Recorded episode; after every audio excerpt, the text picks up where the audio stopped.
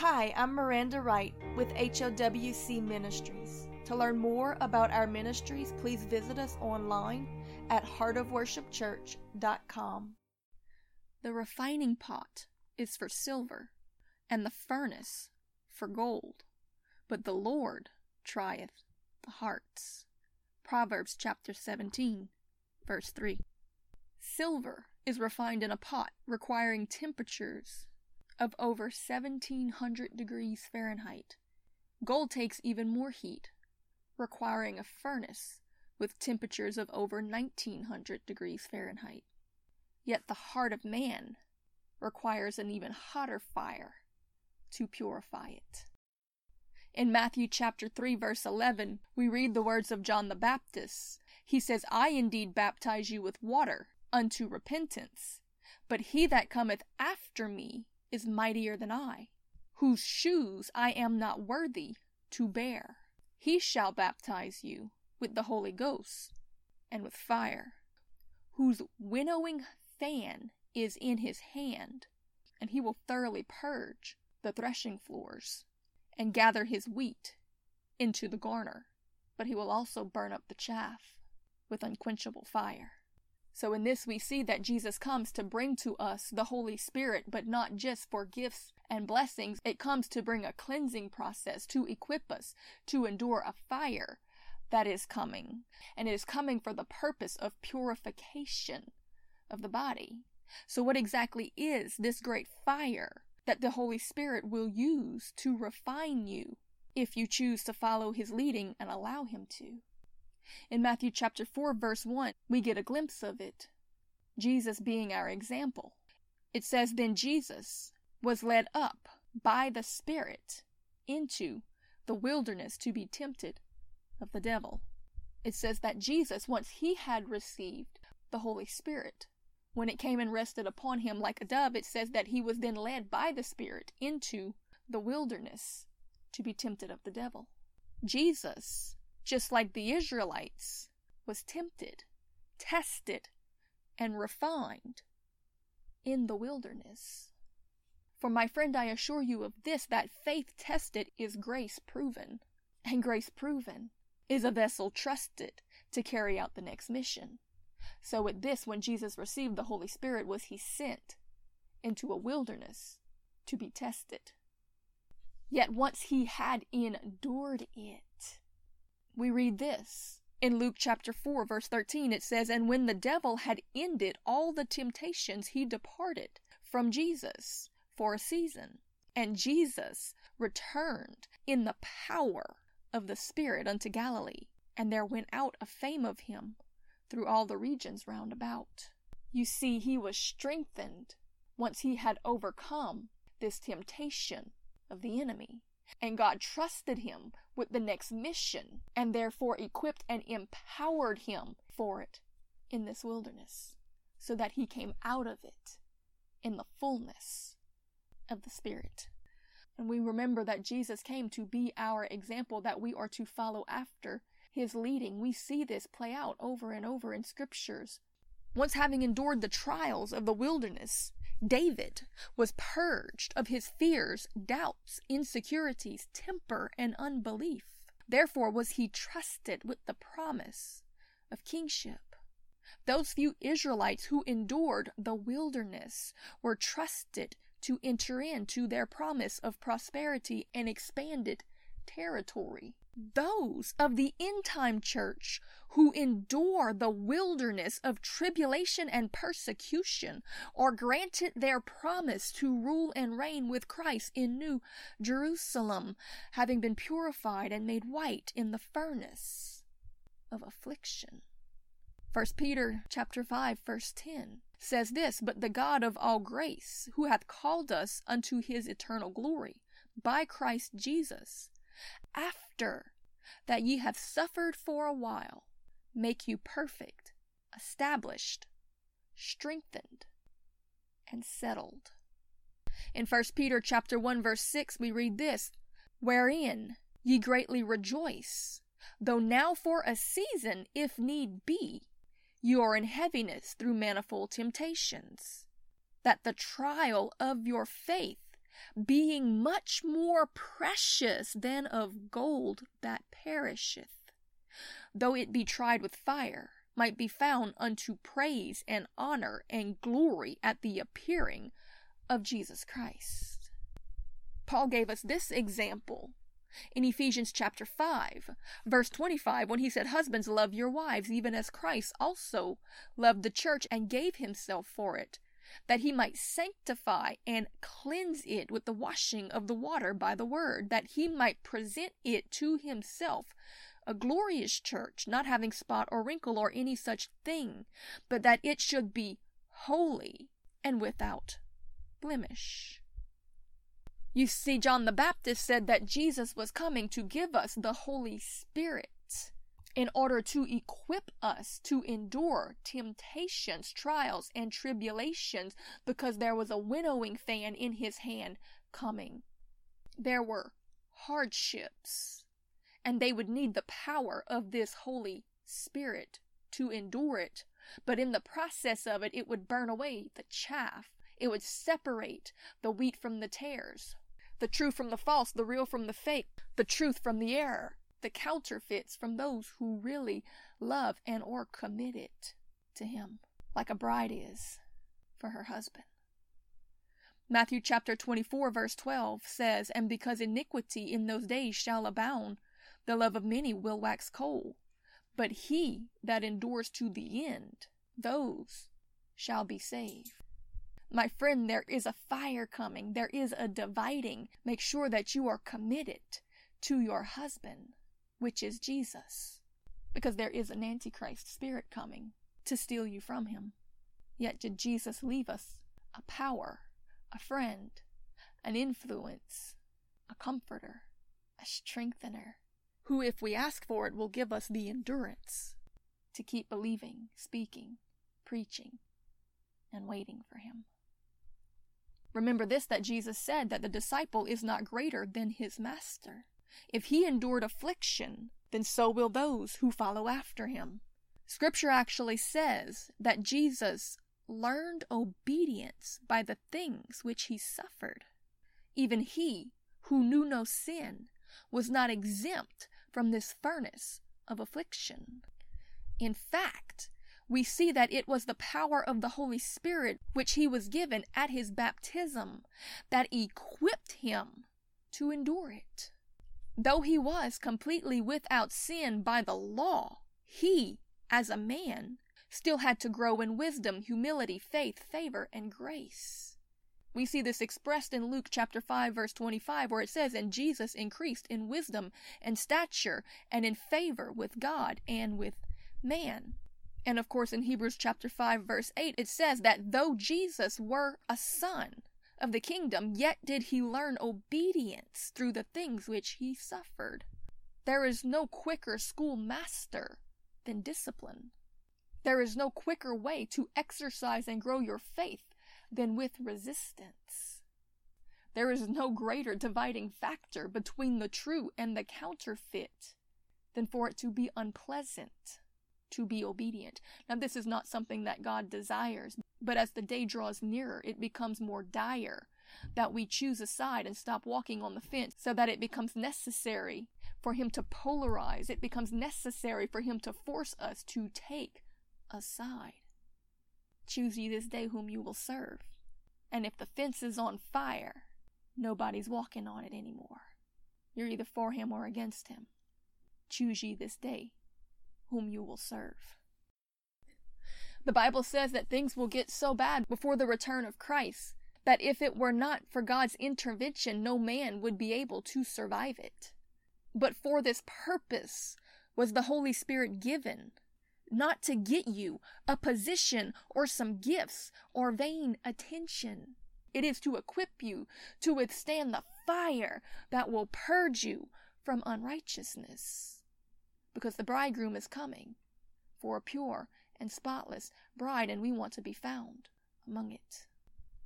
In Thessalonians chapter 2, verse 11, God says this very clearly when he says, "For the grace, which is the power of the Holy Spirit manifested to us and through us," it says, "for the grace that bringeth salvation hath appeared to all men. In other words, God has made it available to anyone, whomsoever will believe in him and the words that he has spoken. It hath appeared to all men, teaching them to deny all ungodliness and worldly lusts, that we should live soberly, righteously, and godly in this present world, looking for the blessed hope and the glorious appearing of the great God and our Savior, Jesus Christ, who gave himself for us, that he might redeem us from all iniquity and purify unto himself a peculiar people, zealous of good works. These things ought we, as ministers, to speak and to exhort and to rebuke with all authority, and let no man despise you for doing it. For this, my friend, is why he called you out of the darkness and into his marvelous light. We've got to understand this, because I think we look past the true purpose of the Holy Spirit to just the gifts that it gives us. But the Holy Spirit was given to Jesus to empower him to pick up his cross, to crucify the flesh, the fears, and the emotions, and to withstand the temptations of the wilderness. In other words, it was given more for his dying than for his living, and it is given to us for the same reason.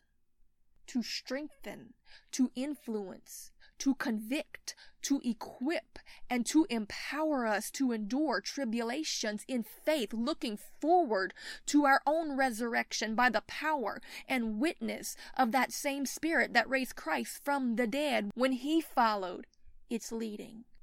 To choose humility, to be cleansed of sin, to enable and embolden us to stand in the fires of affliction against all false accusations, all the wiles, attacks, and temptations of the enemy, and be a witness of the overcoming power of the blood of Jesus by maintaining our demonstration of his teachings and our willingness to speak his testimony, caring more about the reward in the next life than the cost in this one, because we have believed. Acts chapter 1 verse 8 says, "But ye shall receive power after that the Holy Ghost is come upon you, and ye shall be his witnesses unto me, both in Jerusalem and in all Judea and in Samaria, and unto the uttermost parts of the earth." The word translated to witness here in this passage in the original Greek was martus. It's where the word martyr comes from, and it means the ability to maintain your faith and profession of the testimony of Jesus and how it changed you, even while undergoing a violent death in opposition to it. That's what the word witness means. And Jesus said that is why the Holy Spirit was given.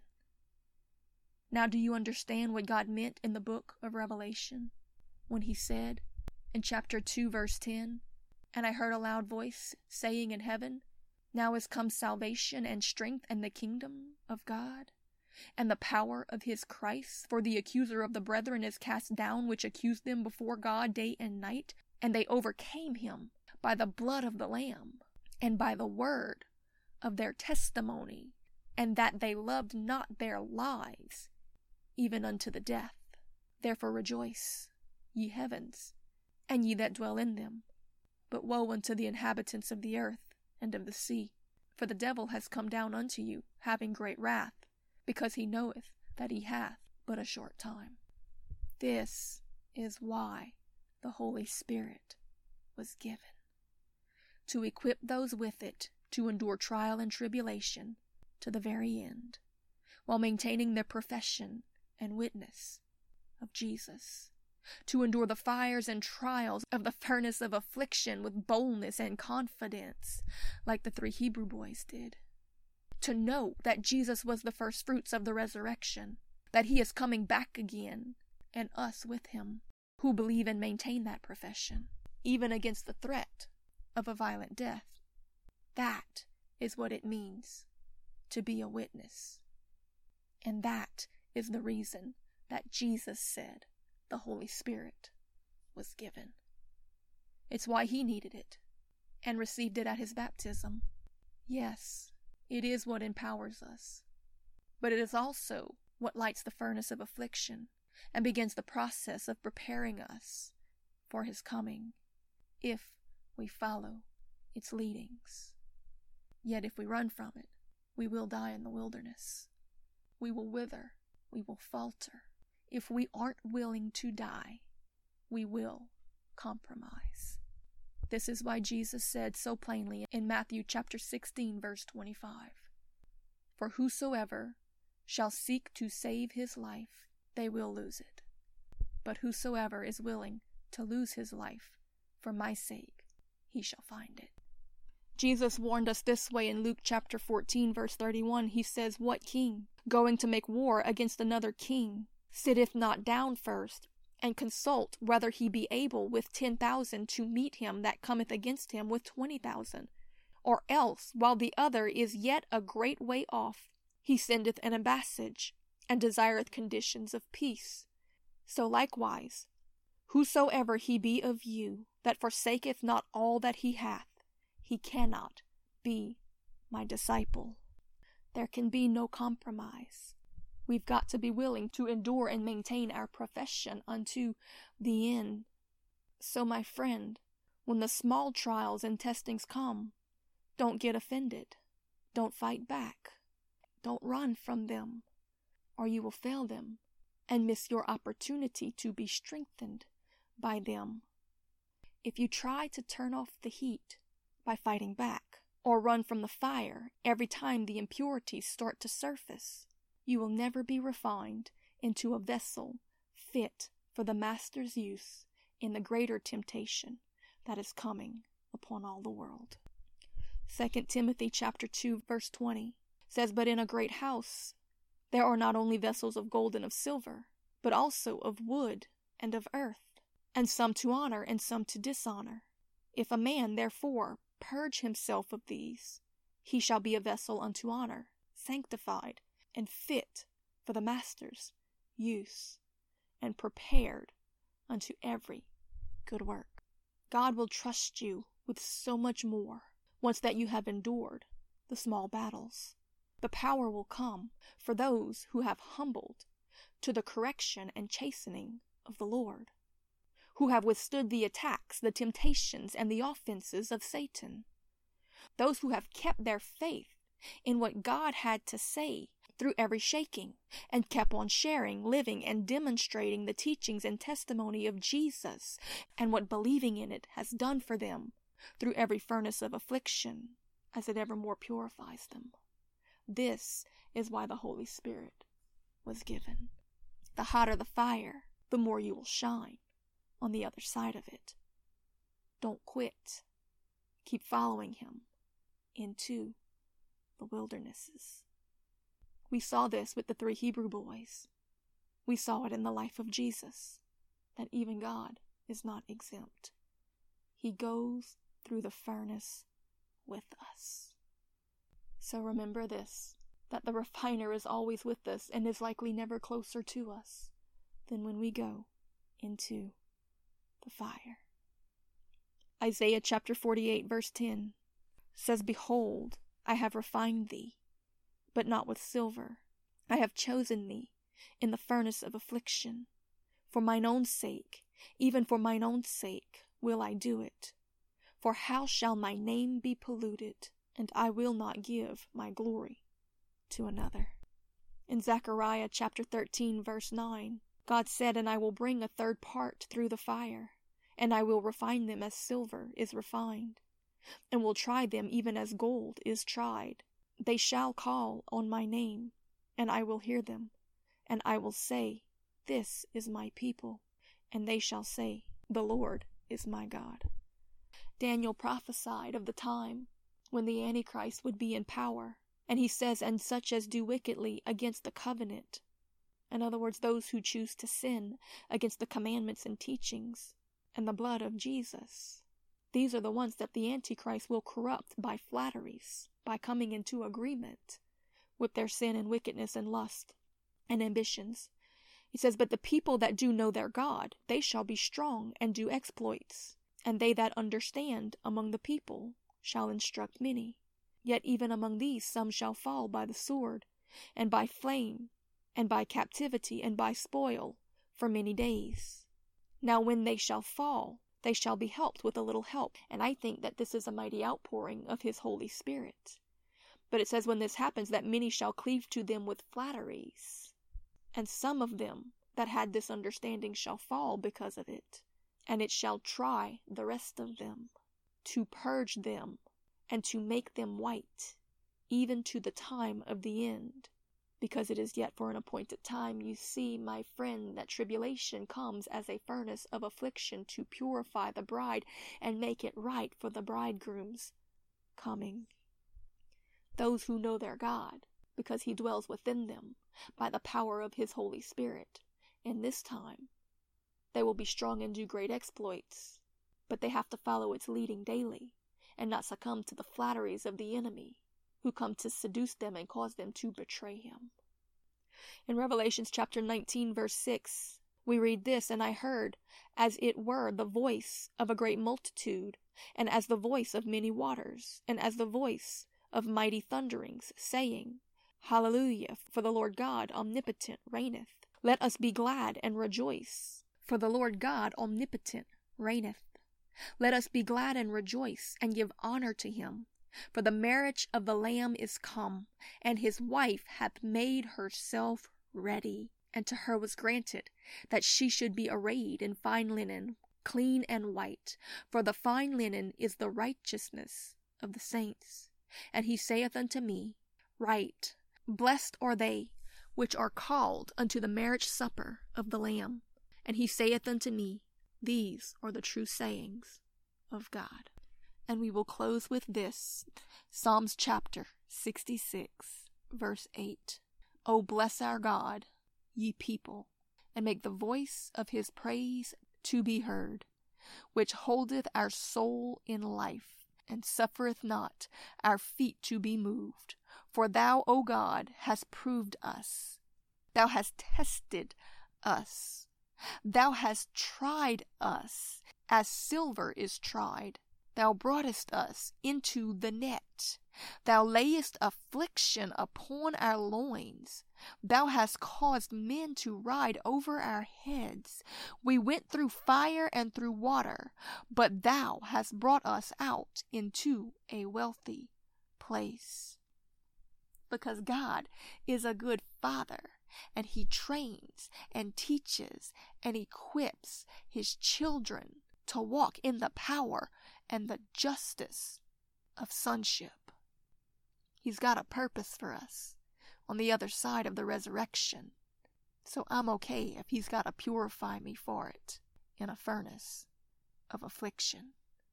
Jesus, finish what you started. I trust what you are doing. Give me your Holy Spirit, even if its first task is to lead me into a wilderness. Thank you for listening to Heart of Worship Church podcast. For more podcasts, sermon videos, daily devotions, great new worship music, and more, be sure to download our app by searching Heart of Worship Church in the App Store or Google Play, or visit us online at heartofworshipchurch.com.